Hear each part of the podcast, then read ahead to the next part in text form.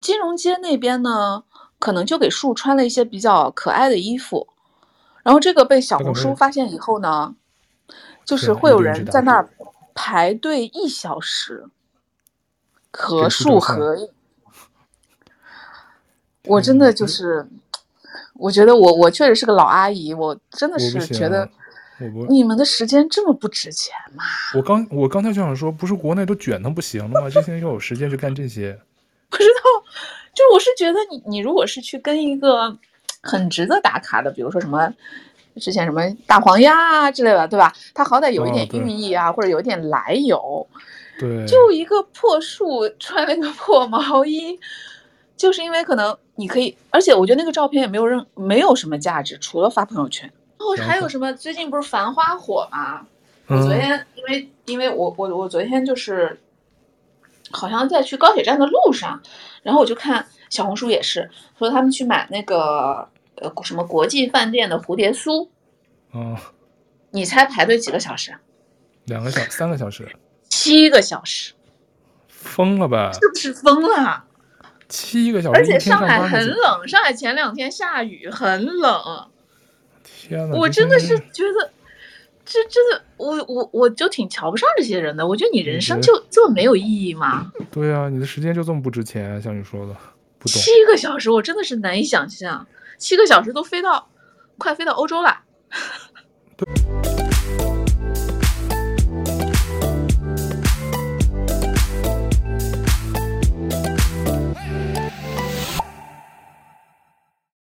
你好，欢迎收听豆瓣酱。这是一档跨越八个时区的闲聊节目，我是宙哥，在加拿大。今天呢，呃，我好久没跟我们的老朋友、我们的常驻嘉宾 杨老师聊天了。之前他在北京接待了这个龙哥，所以他们俩有一期那个闲聊，还聊得挺好玩的。呃，因为有兴趣的应该已经听了，嗯、但是因为现在马上就临近春节了嘛。所以嘉宾朋友不好找，作为媒体前媒体人，我就跟杨老师说，我必须要有一期存活，万一 嘉宾我都联系不上，那我总得有一个什么，又不想断更，呃，因为我这边本身也不放假，龙哥今年听说他也不回家，不回老家过年，他就应该在香港，但这期因为他这个时间，嗯。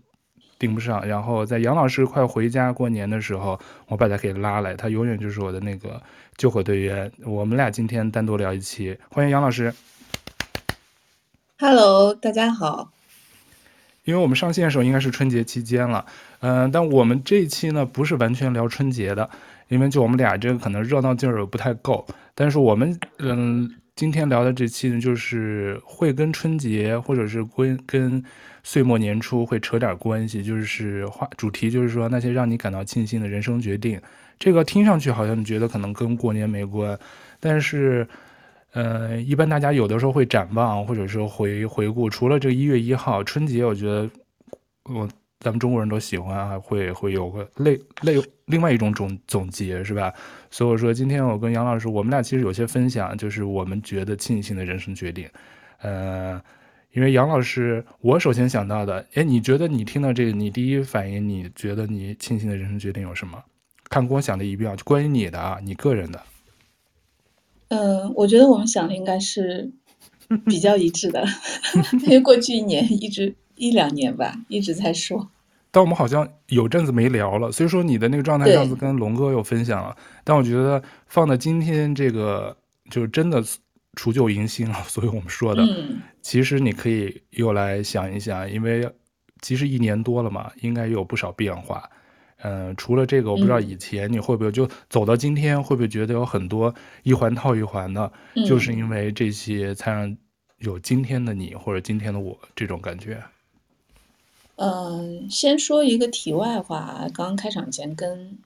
这个宙哥在聊，因为我昨天刚刚从上海回来。嗯，我挺吃惊的，因为其实春运虽然开始了，但是其实大部队还没有放假嘛。嗯啊，大家还是上班的。那我昨天从上海回来，那个人山人海啊，真的惊到我了。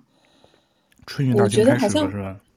对，就是好像很多年没有经历过这种，呃，有点像是我们上大学时候的那种春运，因为那个时候还没有高铁嘛，春运就可能周哥也记，然后当然你北京人没关系，就是反正我觉得只要经历过那个时候春运的话，就会对那个场景记忆犹新。我昨天因为我的那个车是在上海站，上海站的话可能有普通的车也有高铁，所以人尤其的多。那么我就按照正常坐高铁的时间，可能提前不到一个小时到，到了之后就被人山人海惊呆了。我本来还想。哎呀，时间还挺充裕的，然后吃个饭，但所有吃饭的地方全部要排大队。然后本来上海前两天其实挺冷的，下雪，要么要下雨，然后挤的人就是浑身大汗。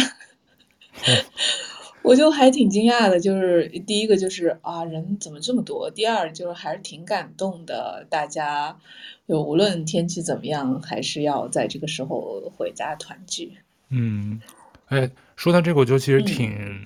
挺感慨的，因为像我其实出国以后，我看出国十多年，就再也没有在国内过过春节，我就好像从来没有春节回过北京，嗯，回家跟我爸妈。因为之前我们也说过，因为我不像，就是首先长辈就是姥姥姥爷，所以就姥姥姥爷爷爷奶奶早就都不在了嘛，都过世了，所以就是那一辈儿的人不在了以后，就是好像就是。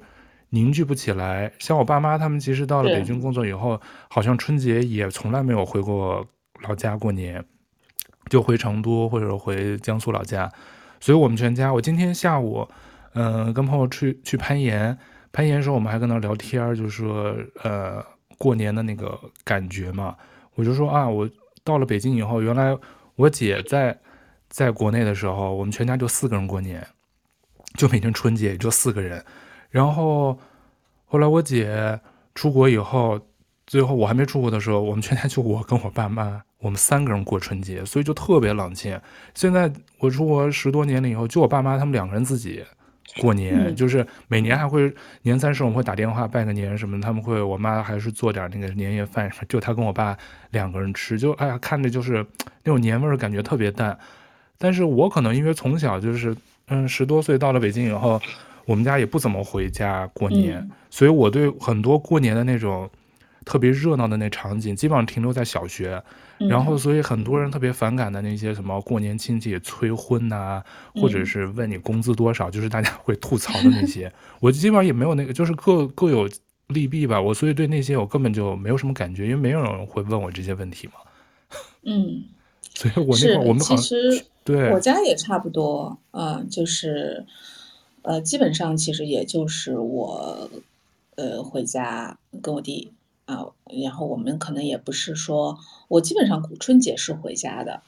嗯，但基本上也就是小家庭，嗯，而且现在其实城市里面的过年的氛围也不是很浓嘛，嗯，大家可能要么就出去旅游，要么就在自己家里面，嗯，大家庭的话，什么打打麻将啊，吃吃饭啊。其实那个氛围确实，我现在想起来也是很小时候的氛围。但是，嗯，呃，就昨天我突然感觉，就一下那个血脉被唤醒，因为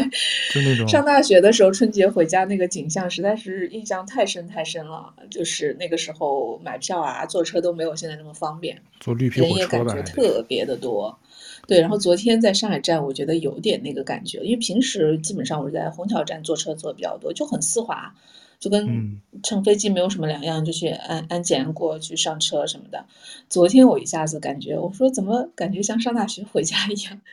挤得满身是汗，特别狼狈。嗯，但还是能感觉到一种欢乐吧。嗯。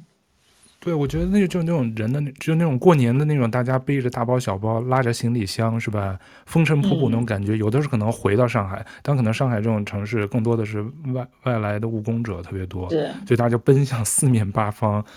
然后那种感觉就像那种血液的那种流淌的感觉，所以你就觉得啊，这个这一刻就感觉大家好像这一年，虽说现在的年味儿已经不如以前，其实大家吃的物质条件都差都挺好的，不用等着春节才有什么。特别的区别，但是感觉那一刻的那个奔头，回家待七天也好，待半个月，会觉得那一刻的那种心情可能还是不一样，是吧？是的，因为我其实挺缺失这种这种感觉的，就是，嗯，是吧？就如果像咱们这种不是那种大家族的什么团聚，七大姑八大姨全从四面八方回到老家去过年，可能就像那个原来有个那个那个电影叫《过年》。是叫过年吗？对对，是吧？就那种感觉，嗯、会。对，其实我有点能够理解你说的，因为我嗯、呃、之前在国外读书的时候，因为我这人其实对这种呃过年过节的仪式感没有太大的感觉，嗯，因为那个时候一个是圣诞，对吧？圣诞假期，嗯、圣诞元旦的假期，然后另外一个是春节，春节嘛，反正老外嗯是不管的，我们可能大年三十、大年初一还要去上课，那个时候其实有有一些中国的同学就会感觉很。就是挺凄凉的，但其实我自己还好，我当时就觉得就是很平常的一天。然后包括，嗯，基本上跨年夜的时候，那时候大家都会到那个就是香榭丽舍大道上去狂欢啊之类的。那时候其实就是我是很怕人多的，那时候我也不去，我就觉得在那个房间里面没什么。但现在可能是年龄到了，我真的觉得是年龄到了，就到了。过年这个时候，真的还是觉得应该跟亲人在一起的话，可能，呃，虽然也没有什么很特别的节目，但是，嗯，可能主要是对于他们来说是个安慰吧。啊，我觉得这个周哥可能能够，就是我们能够彼此体谅，就是无论像我在国内离父母其实也挺远的，然后你就更是这样，就可能更多的时候觉得说，哎，如果说时候回到父母身边，可能对他们来说是个很开心的事情，嗯。对，应该是，其实可能父母就说，哎，你现在上班就不好请假，你们那儿没有什么春节假期这一说，就不用特意春节赶回来什么的。嗯，但好，确实，我可能，可能确实从他们的角度想的也不多，所以我确实没有想过，从来没想过春节，可能就仪式感没有那么强，确实从来没想过一定要春节赶回去，从这边回去过年。但是，其实应该考虑一下哈，没准明年我应该，今年是来不及了。嗯但没准明年 是吧？是不是可以选择？因为我我是一直觉得北京的那个二月一二月份我回去过春节吧，空气也不是特别好，有的时候不太好，或者有干干的，又特别冷，嗯，我就觉得好像有没有什么生气的感觉，不是绿油油的感觉，所以我特别喜欢春天，嗯，春天回或者秋天回。对，其实对吧？就是。家人可能没说，但是你要真回去，他肯定不会把你轰出去，肯定他也挺高兴的。其实我应该想，应 该应该考虑一下，没准明年春节回去。我觉得可以尝试一下，对，是吧？对。但其实我要春节回去，就是比如说你们，我就很容易见不到，因为你们都都回家了嘛，就很多。对，除非你有，比如说你像上次回来一样，时间比较久，对，还是可以见一下的。对对对，今年今年还没有定。但春节前确实大家都是匆匆忙忙的，就是因为很多，比如说平时见不到的朋友啊，都，嗯，都会有一个习惯，说春节前约个吃个饭什么的。后来就会发现安排不上，就是大家就很匆忙，可能工作上的事情也要收尾，然后也要赶回家，也要这个那个的，就是，嗯，就就就就不知道为什么，就本来今年二月份过年其实挺晚的，但感觉也是分外的匆忙，就连滚带爬的，马上就我明天就要回家了。对，你瞧，这就是你庆幸的人生决定，因为你有那个决定，所以你才能提前过年。很多人估计还不能马上这两天就回去吧，可能也得有二除夕或者二十九什么的，七八号、八九号这样子，是吧？嗯、而且可能在家也待不了那么久。对，那个舅哥这个老媒体人啊，就还是 把话题切回来。媒体，那你先分享，那你觉得？对啊，除了经常听豆瓣酱的，肯定知道杨老师做了一个特别特别好的决定，就是他的 FIRE 生活。我觉得这可能是你觉得是不是？你回想这几年人到中年以后做的最庆幸的决定，应该没有后悔。我觉得之前我们聊过好多次。对我，我觉得确实这个是一个大事吧。然后前不久跟朋友。见面也是挺长时间没去的，几个朋友见面，然后大家都知道我不上班，然后我就跟他们讲我说，我说要做出不上班的决定还是要谨慎，因为人一旦不上班就不太会想再去上班了，因为他们就问我说，哎，你是不是不太会说再找一个公司啊，哪怕是很好的嗯岗位，很好的薪资？我说对，我说我现在的感觉就是这样，就是。呃，所以这还这还是个挺要慎重，或者说要考虑一下是不是自己适合的一个决定。就是我真心是觉得我自己也好，我身边的朋友也好，因为我身边可能媒体人比较多嘛，嗯，所以相对来说可能嗯，就是生活比较自由的人会相对多一点点。其实大家都是这样的，我是没有见过任何一个人在自由职业之后再回到一个公司里去工作的，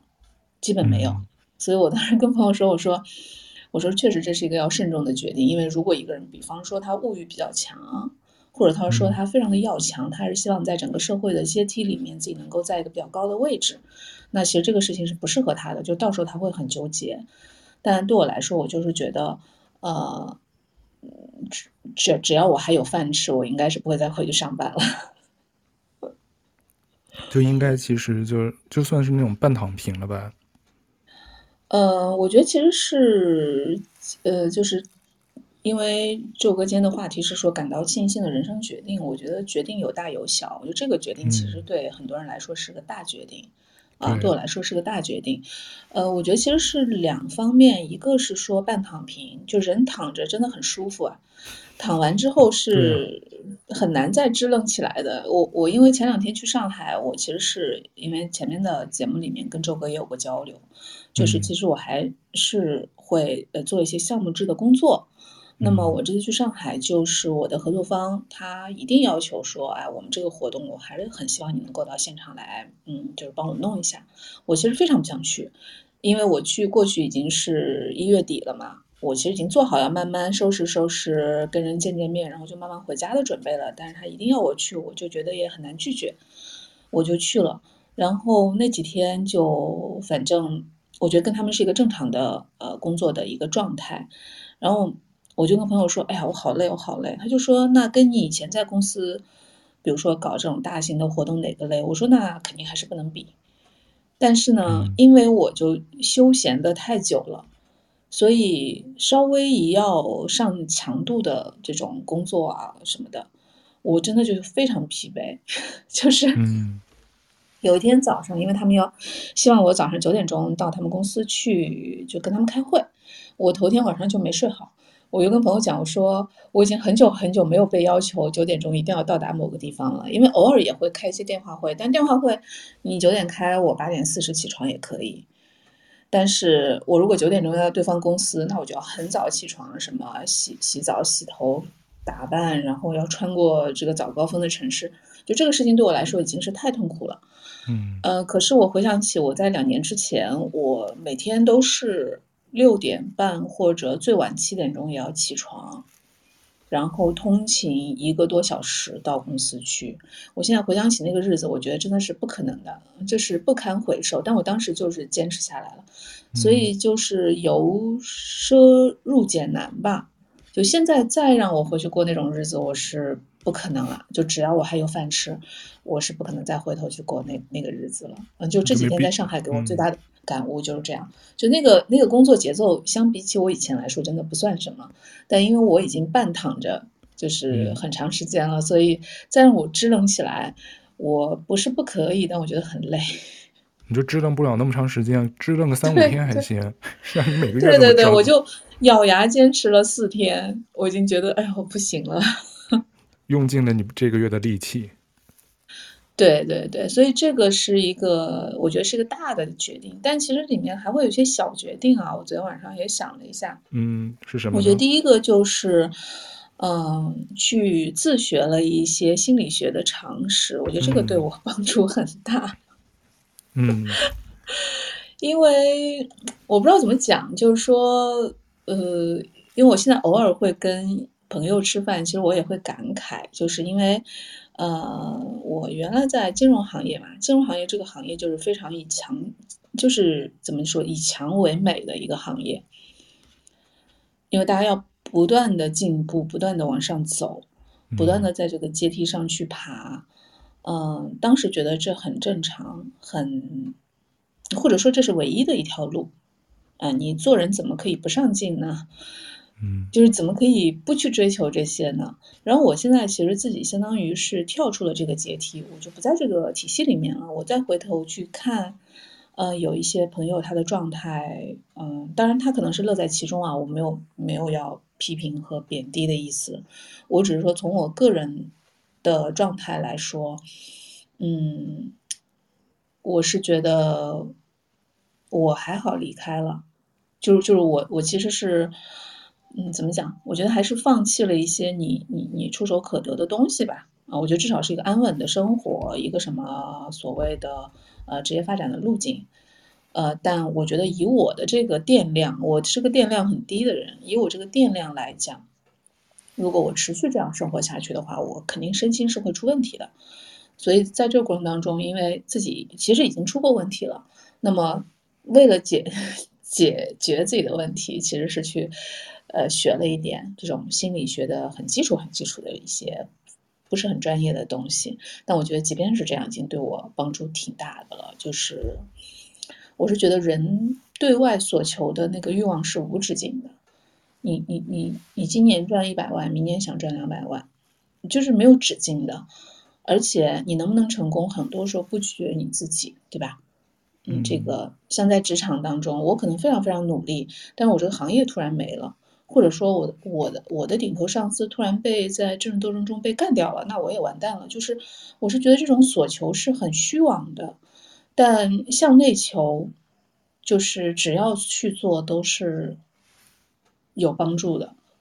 这个我觉得是我挺庆幸的一件事情，就是我不早啊，我觉得我认识到这个问题其实不早。那等于，但是、嗯、呃还好，就是自己觉察到了，嗯。那你觉得就说是，就是向内求，所谓就是心理上的，你给自己心理上的一些补偿，就是通过。说原来你去读那些心理学的课啊，还有自己考那个证书什么的，其实是帮自己找到一个心理上的，嗯，呃，或者我刚刚表述的不是很那个，我觉得是不仅是心理啊，嗯、可能是身心，身体就是跟心理对，包括你刚刚开始之前，周哥说他去攀岩了，对吧？就包括这样的事情，嗯、包括我自己每天要去散步。我昨天回到、嗯、回到家之后，其实已经挺晚的了。但是我稍微收拾一下，我还是下楼去散步。散步的过程当中，我就会觉得说，因为你出差的话没有办法遵循你日常的这个节奏嘛。然后过程当中，我就会觉得，哎呀，这个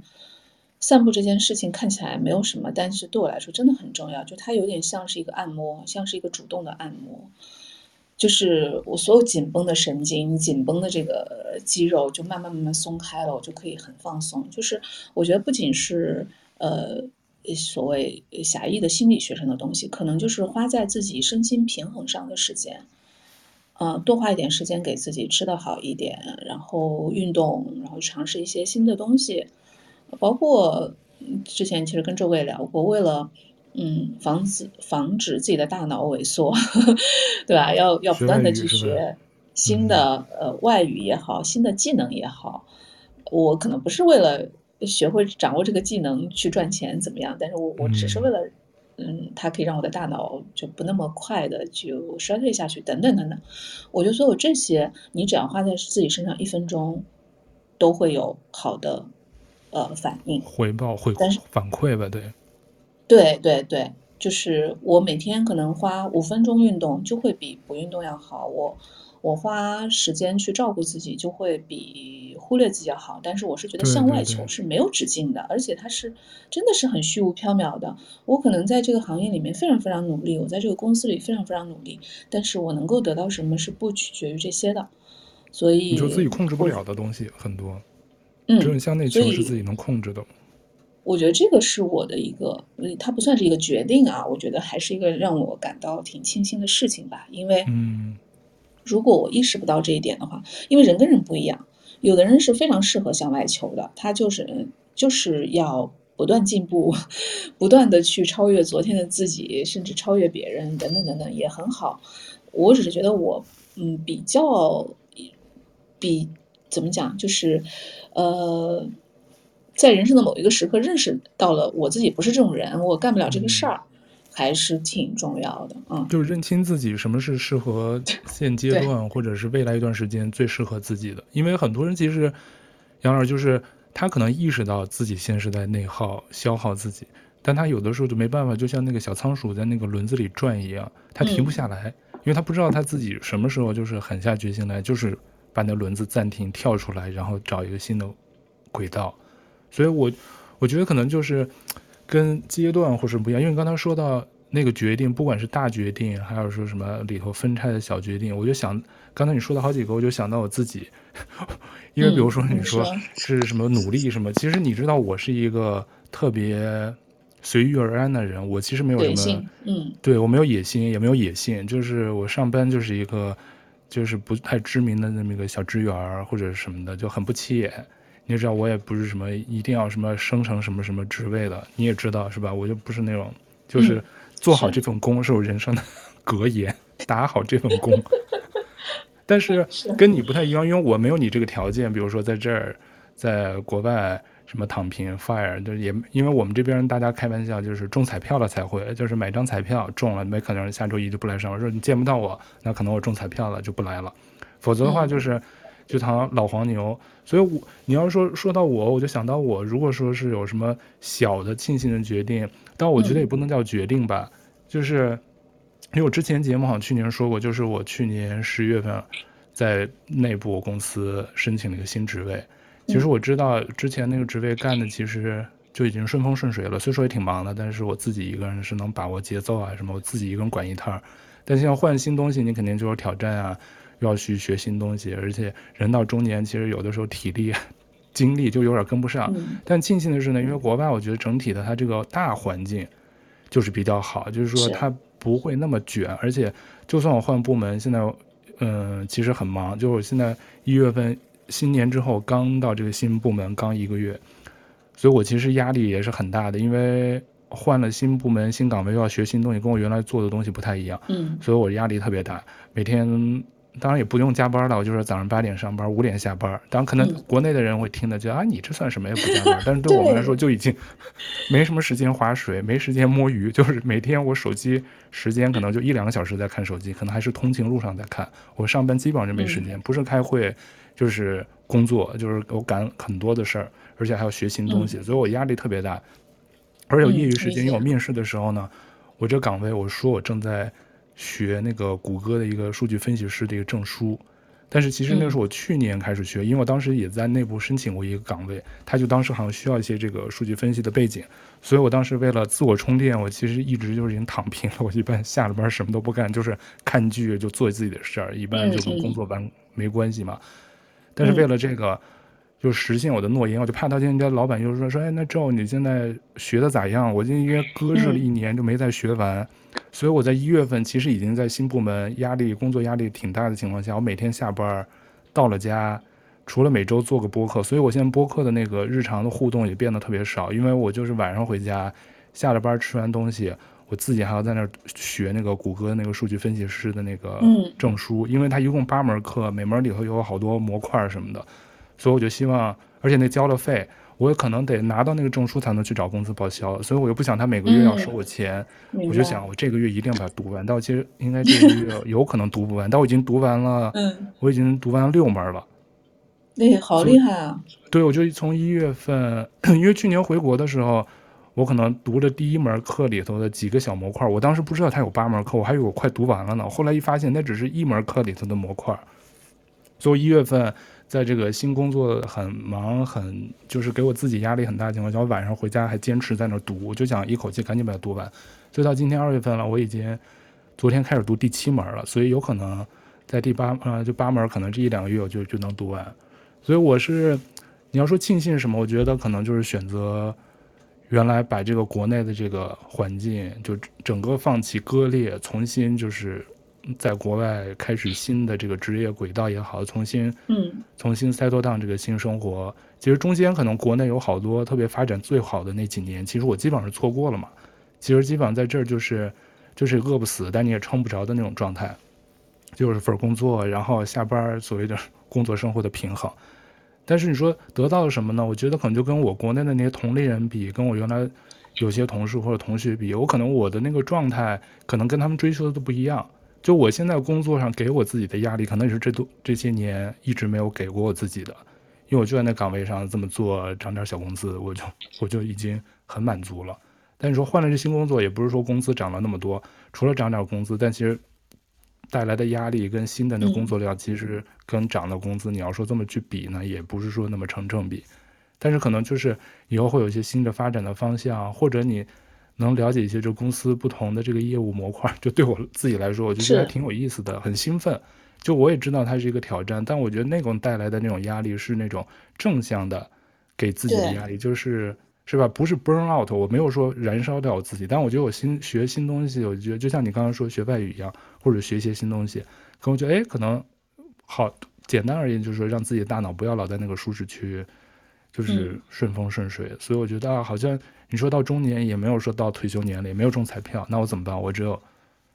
而且现在大环境，杨老你可不知道，你不上班，但现在大环境 真的也不是说特别好，因为周围有朋友在读书要找工作，其实现在找实习工作不是特别好找的，嗯、所以就说像我们在国外，本来你不是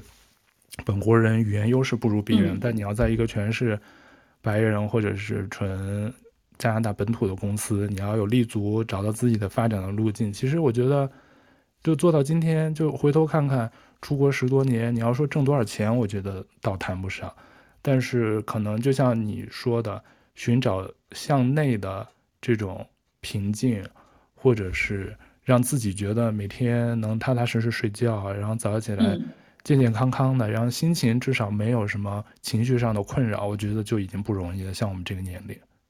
是的，呃，我还记得听你那一期，呃，是我。去年年底我去了趟汕头嘛，哦、然后我比朋友先到，然后晚上就自己出去溜达，然后就一边溜达一边听你讲那期，就是你在公司内部有点像是一个，反正就是主动转岗嘛，是吧？嗯，主动的申请去一个更有挑战的岗位，我觉得挺好的。就是，呃，我觉得确实是一个是你，嗯、呃，出国，然后在外面。开启新的生活，嗯、呃，我自己也很为你开心啊，因为能够感觉到你整个状态还是蛮好的，就是因为确实是我觉得国内职场真的是太卷了，嗯，我也觉得如果我是在国外生活，我可能不一定说我要那么强烈的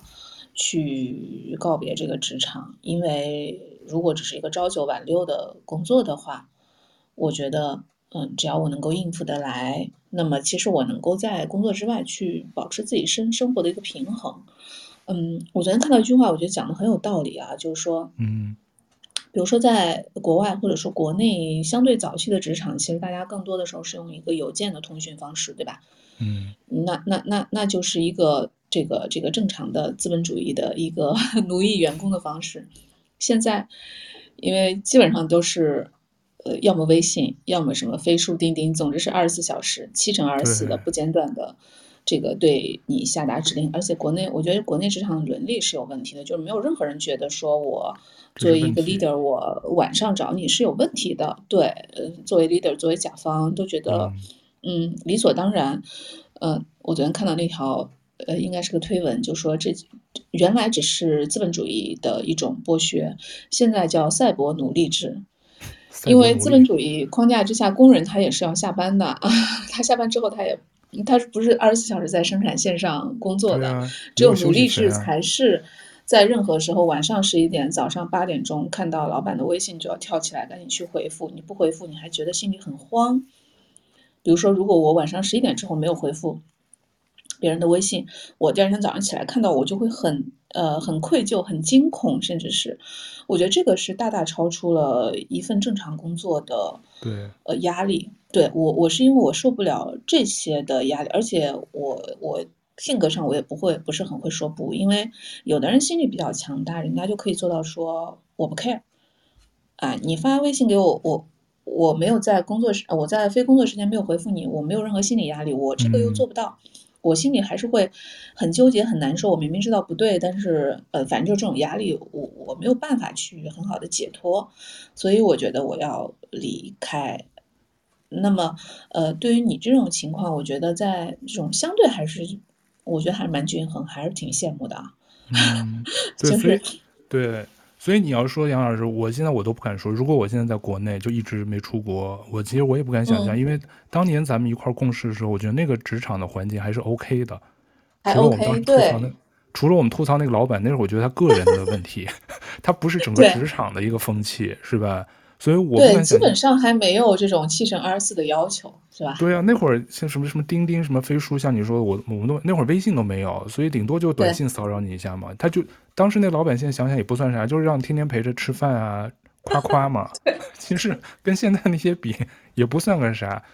所以我其实不敢想象，如果我当年没有选择出国，我不知道我现在在国内，我可能现在可能就是没准精神压力很大，没准身心俱疲。对，我记得几年前，其实你我们聊过一次，你说你有想过。呃，要不要回国来发展？对，我记得我就说了一一一句，我说你要考虑你受不受得了国内的职场的压力。对，已经今非昔比了。我觉得我现在肯定是，我现在就是那种被资本主义养过的那种小白鼠，可能已经适合不了另外一个实验室的那种 强度环境了。就是，就还是在实验室，或者也是在某个流水线上，但是这种流水线还算稍微有点人性化。就因为在国外，像我刚才说这种压力，它其实工作本身带来的压力嘛，但是它不会逼到你，就是说什么什么短信，因为首先大家也没什么群，也没有这么多软件去去做沟通，就上班有个 Teams，然后大家手机号一般没到特别关系特别近的同事，一般大家也不会知道对方的公私人手机号。就所以就跟着他也联系不到你，社交媒体除非很熟，大家一般也不愿意主动去加对方的那个，除非原来你们是同事，或者有个别就像咱们关系很好的同事变朋友，我是有几个，嗯、但是总体来说没有人知道手机号，公司也不会公布你手机号，可能只有 HR 知道，所以他就是，反正加拿大的职场我觉得还算是跟美国比，所以说一墙之隔，但是确实差的很多，他们那个文化就是差一点，我觉得有点接近亚洲的职场文化，那些有毒的东西就多一些。加拿大就还偏北欧的那种人文风，就是还会喊一些这种什么生活工作平衡的这种口号什么的，所以他确实做的也还行。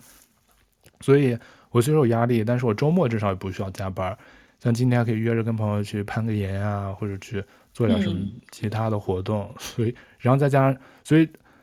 播客可能也是让我一个放松的一个方式。就最近，虽然说我这么忙，但我其实也没说嘛，但只是我就是那个最近维护这个播客，所以是。力度会小很多，我就基本上没什么时间刷。嗯、我上传完播完，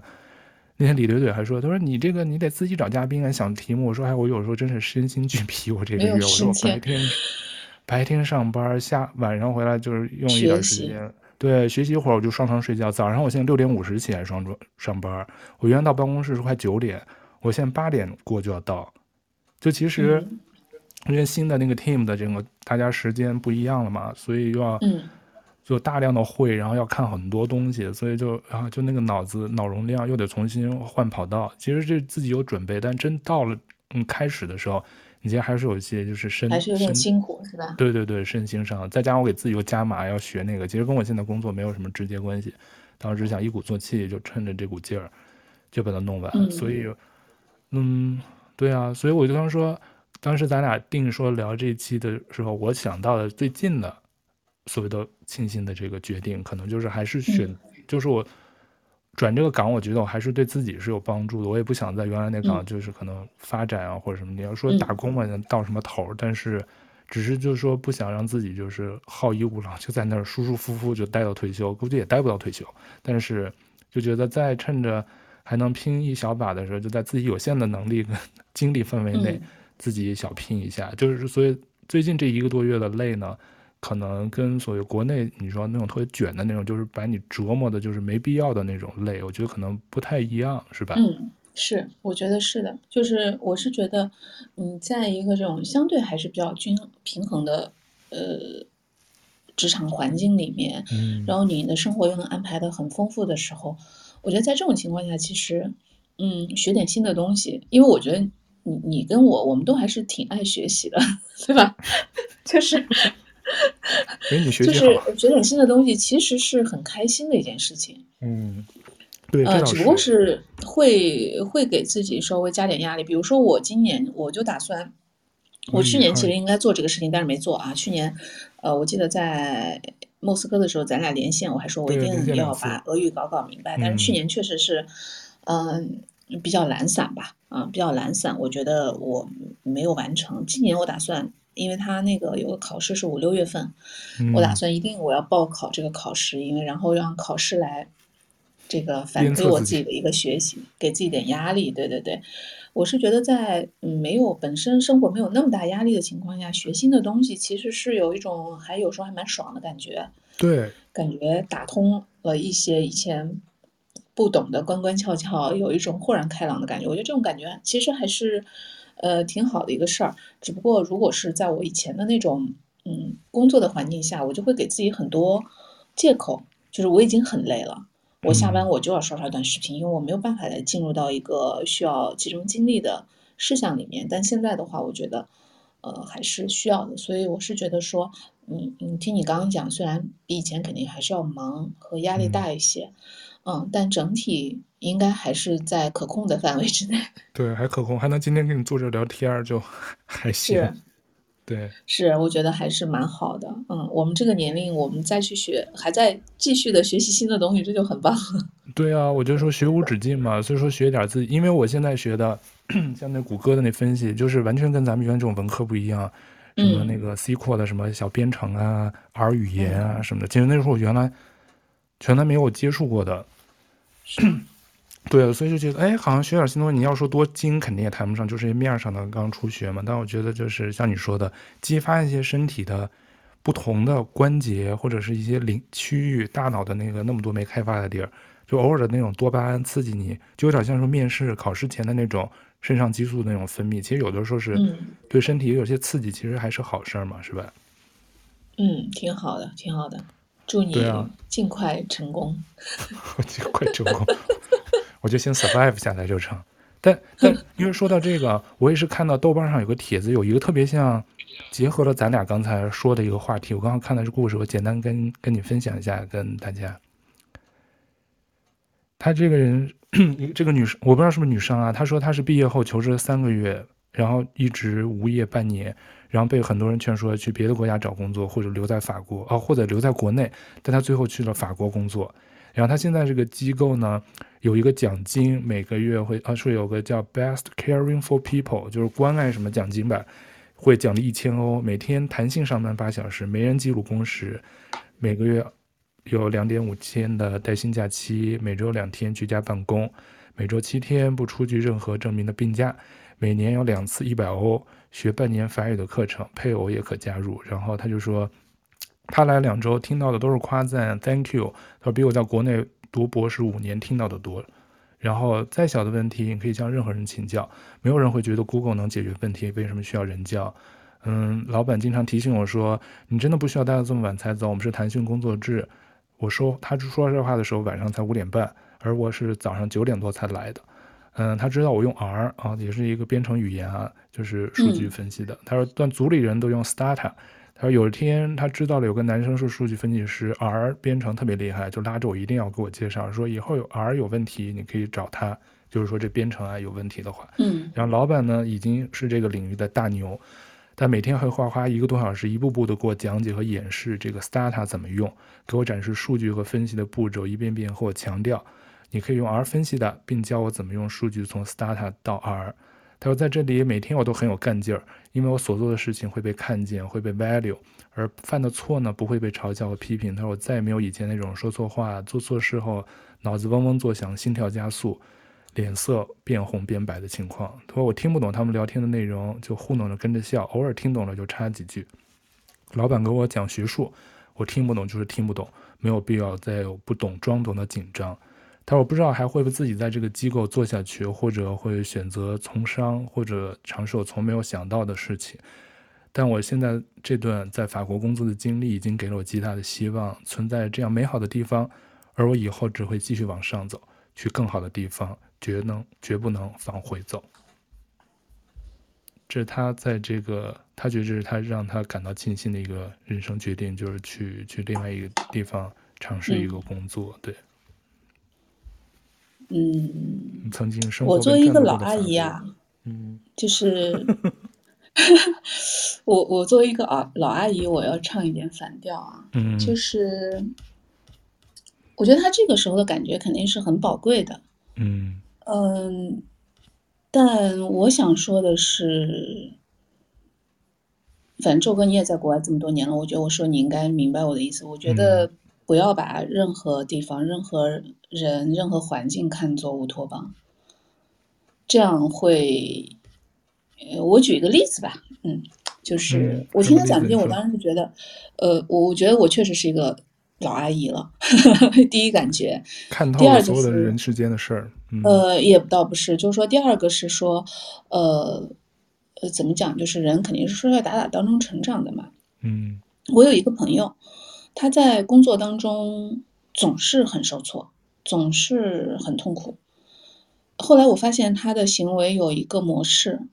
就是他在入职每一份工作的时候，他就觉得这份工作是天堂一般。嗯，然后基本上在三个月之内，他都他就会发现不是天堂，就他那个巨大的落差会给他。特别沉重的情感上的打击，嗯，然后就会闹得非常非常不愉快，离开公司，然后，呃，找下一份工作的时候，因为我们是很要好的朋友，他这个人好，好就好在就是他非常天真，然后下一份工作他就会跟我讲，这份工作又是很完美的，这个合伙人跟我非常非常合拍，我知道是谁了，嗯嗯嗯嗯，嗯，对，他让我去，他就是说也对我没有 KPI，没有业绩的要求，就是让我去帮给他帮帮忙。嗯，有一次我终于忍不住，我终于忍不住劝他，我说，我说，我觉得任何一份工作，其实他，我觉得我说这个话也挺爹味儿的，但是因为是好朋友，我忍不住讲，陌生人我就不说了。我说，任何一份工作，老板之所以请我们，都是因为我们可以创造比他给我的工资更大的价值，嗯，对吧？这是一个最最基础的原理，所以他不是为了做慈善，不是因为喜欢我，不是因为。其他任何的原因请我去，他请我去是为了让我帮他，他给我一块钱，我帮他生产出比一块钱更大的利益来。所以不要对工作中的小小的受挫那么感觉到受伤，因为每一次当他把工作想得非常非常完美的时候，他受到一点点挫折，他会觉得这是你对我情感的伤害。呃，我我我在公司里我肯定不会有这种感觉，我在公司里我只是因为实在太累了。但我不会觉得，呃，老板稍微脸色不好是不喜欢我啦，是怎么样？我觉得，我觉得这个也是我花了很长时间才跨过的一个心理上的关口，就是我只对我的工作负责，我我我在工作当中不是来找喜欢我的人的。嗯，这对，这就有点像，对啊，有点像他，嗯、他可能有点像那种谈恋爱的感觉，就初对刚谈恋爱的初初期的那种感觉，蜜月期，觉得。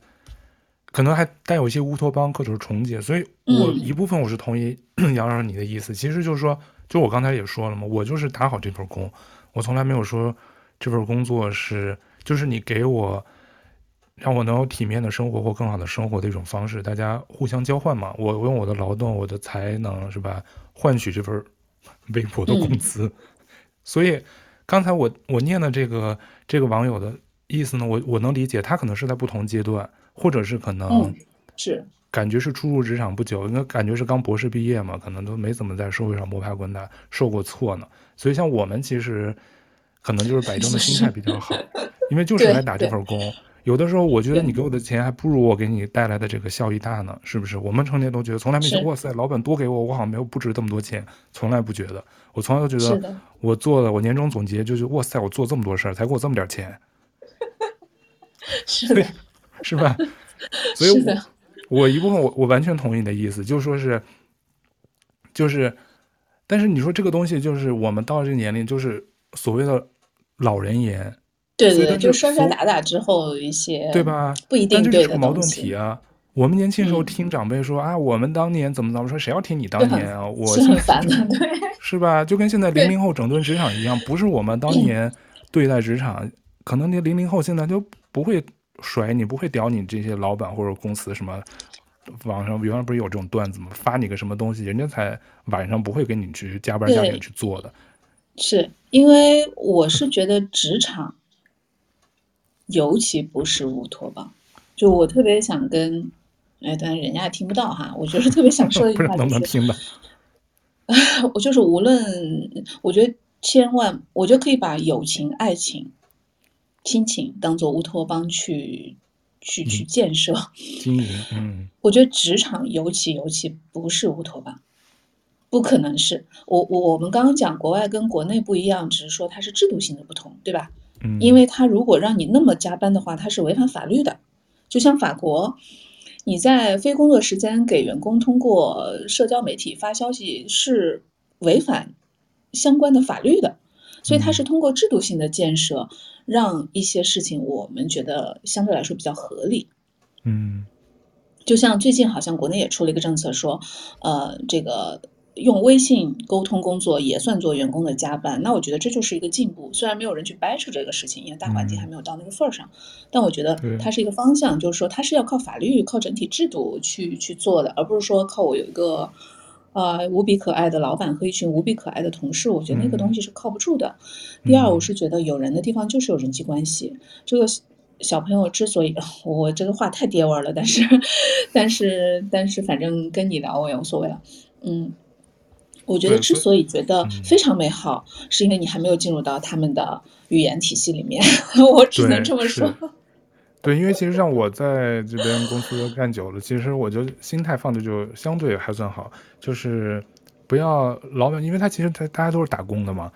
对，级别不一样。然后你就是做好这份工作，他有时候看结果，但是你说的那些，因为老板有时候说话就是特别。特别虚，你知道吗？Awesome，就是说很多特别片儿汤的那种形容词，大家其实都心里面的，这都不走不走心的一些 形容词或者夸赞。可能我觉得，可能初入职场的小朋友们或者小菜鸟们会是，哎，对你说的这个，我们其实不是之前你跟龙哥见面之前，我们就是要约一期讲这个职场老鸟职经验分享吗？哦、对。对 对我们也可能春节之后吧，因为有听友想研究生毕业的给我们来信说想听一些我杨老师的，那我们可以好好准备一下。对对对，我们准备一些。今天这个不是正式讲那个，除了跌位的这个之外，我们准备一点干货。对，我们准备一些干货。新年之后吧，春节之后我们会做一期。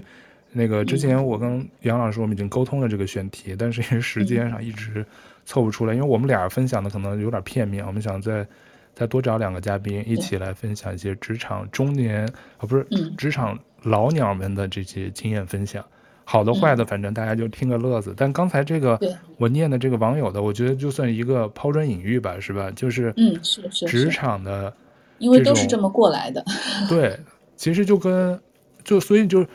明明知道会这样，但是大家都会经历一番这样的摸爬滚打。好像就算我们提前说了，也大家有些弯路啊，该走的其实也避免不了。这可能就成长吧。嗯，嗯，是，是，是因为因为他讲在法国嘛，我觉得其他地方我不敢讲。法国人的心眼儿，法国人 对吧？这个人际关系的复杂度，真的一点不比中国人差他们。很多人说，是啊，法国法国人就是欧洲的中国人，真的很像，就是那个。之前之前哎，前几年不是有个很流行的剧《艾米丽在巴黎》吗？那个当然是个肥皂剧啊，已经拍得过于美好。我还挺爱看的。但那个职场上面不照样这个对吧？他那就是北，他那就是美国的文化跟那个法国的公司文化的碰撞啊，都有文化冲突。对对对对。那个我就特别理解，他说北美的那个，就所以说加拿大公司跟美国还是有一些差别，因为我现在这个工作。因为我们公司就是亚太、什么北美、南美都有业务嘛，但是现在我工作除了跟加拿大，更多的是跟美国的同事打交道。我就就感觉到，都说英语，但是美国人的那些工作方式跟加拿大这边还是不一样。所以说我不能说我是加拿大人，但我因为我在加拿大工作十多年了嘛，所以大概知道这种完全不一样，就是这都有级别差别，都跟语言上没关系。所以我当时看那个《艾美丽在巴黎》，我就这样看到好搞笑，所以说是很夸张的艺术的，对，修。一种方式，但是我觉得啊，是是能干，因为法国的这个，因为杨老师背景啊，如果你知道经常听就知道，杨老师是在法国留学很多年，研究生毕业，然后才回到祖国报效祖国。反正我是当时有强烈的感觉，就是法国人跟中国人其实非常非常像，就是人际关系的复杂度。我觉得法语也是一个蛮高语境的一种语言。嗯。呃，我觉得特别挺高语境的文化和语言，所以真的挺像的，所以它的复杂程度中文也是啊，对啊，嗯，中文就像我，但我我觉得刚刚你念那个那个反馈也很真实，就像一个老外他到中国他会觉得特别开心，因为周围所有人都，你可以想象对吧？我们对于一个能讲中文的老外到我们的生活环境当中，啊、我们肯定是给他最好的东西，有点超国民待遇了，对，有一些。是吧？不能排除，我觉得中国人或者亚洲人好像对老外天生有一种就是有不一样，是不是拉着照相什么的？对对，这我们扯远了就。这吐槽起来，我有很多可以吐槽的。对对对，哎，真的是是是，我照相这个事情也是挺有意思的，是不是？就那个中五十岁以上的那些中年人叔叔阿姨，或者有些地方的，真的是就。但你说这是出于什么呢？就因为他是，而且还会挑黑人，他就不一定照，他只照那些白人，是不是？对，是这个，对啊，这我们觉得这虽说扯的有点远，但但我们今天因为跟杨老师，就是我们俩聊的是，就是让你感到庆幸的事儿，就是知道我们的这些成长轨迹的，或者这几年的轨迹。做播客以后，其实知道杨老师做的人生最大的决定，就是他的这个裸辞，FIRE 生活。所以说现在做点小的。那个咨询公司咨询的一些事儿，但他基本上是跟这种朝九晚五的工作已经 say goodbye 了，off work 了已经。然后我呢，就还是一个普通的职场打工人，只是我们就各自领域自己的这个生活状态。但是我觉得我们最终追求的都是所谓身心灵的这个 平衡或者健康，因为现在到我们这年龄。我经常跟杨老师，有时候我也不想发，但是有的时候就是周围的人，因为就是虽说过年，我们也不想说那么不开心的话，但确实就是健康，就是真是听上去很俗，但我现在越来越觉得身体健康、身心健康吧，真的是第一要位。你有了这个，才能去谈所有的其他的，是不是？是是，这个也是，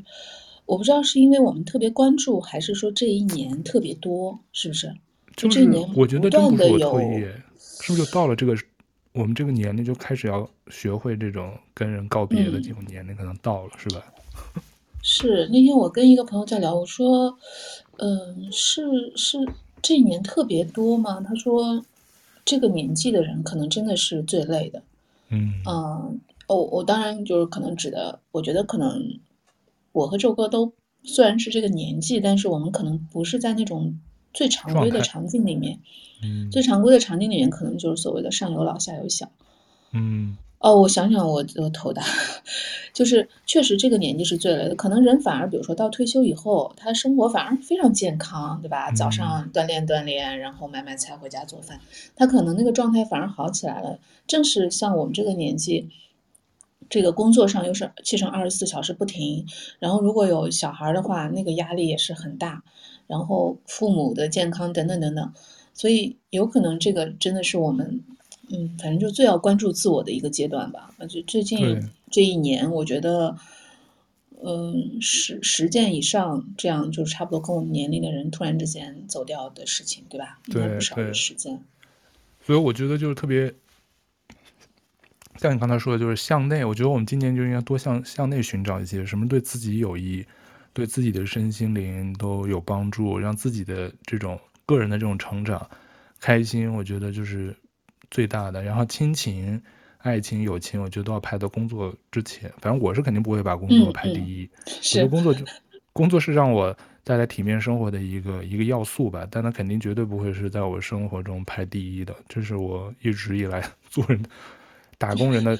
标准。然后对对对。就是像我们这种时间久了叫什么？就是没有感情的打工机器。机器打工机器，对对对，没错，就是一个、嗯、一个一个流水线上的一个负责尽尽职尽责的一个打工人，就是这样的。嗯，是的，对。然后今天我其实挺开心，就利用这个春节前后，就我们也扯了点春节的事儿，然后说了点好像跟春节相关也不相关的事儿。但是我只是说，我跟杨老师我们分享我们个人的故事，其实就是说在新新一年，大家我们总喜欢不管是立 flag 还是给自己一些重启的这些小愿望，嗯、是吧？都会心理一个心理上的一个暗示，会哎，我今年一定要怎么怎么样。所以说这一年又已经过了。两个月了，那我们就互相督促学习吧，好吧？对对对，我觉得是，我很需要一些动力。对，互相互相鼓励，所以说学的东西不一样，但都是让自己打打开大脑的一些未开发区域的一些尝试，至少可能会让身体或者是精神上的那种幸福的疲惫，可能比纯的那种生理上的疲惫会好很多，是吧？是是，完全。然后最后。对啊，最后的这个结尾，我刚好就是在咱俩今天聊播客之前，我看杨老师刚刚发了一个小红书的一个帖子，因为他经常发旅游，嗯、不旅游呢就发一些影视的点 评。对。然后，因为他他的那个，我不知道杨老师现在有没有打开，呃，就是你请王彩玲女士发表立春讲话。嗯。我因为这个顾长卫的这个立春也是我特爱看，我好像看了两遍，所以说。嗯立春嘛，就万象更新，所以我就觉得跟我们的主题不是特别相关，但是因为毕竟是春节的一个特别节目，所以我想就是我跟杨老师一人读一段这个杨老师引用的这个王彩玲当时在立春里的讲话，我们作为这期结尾，好不好？好，好，好，你先来。好，我先来。哈，那我读你发的第一段啊。嗯。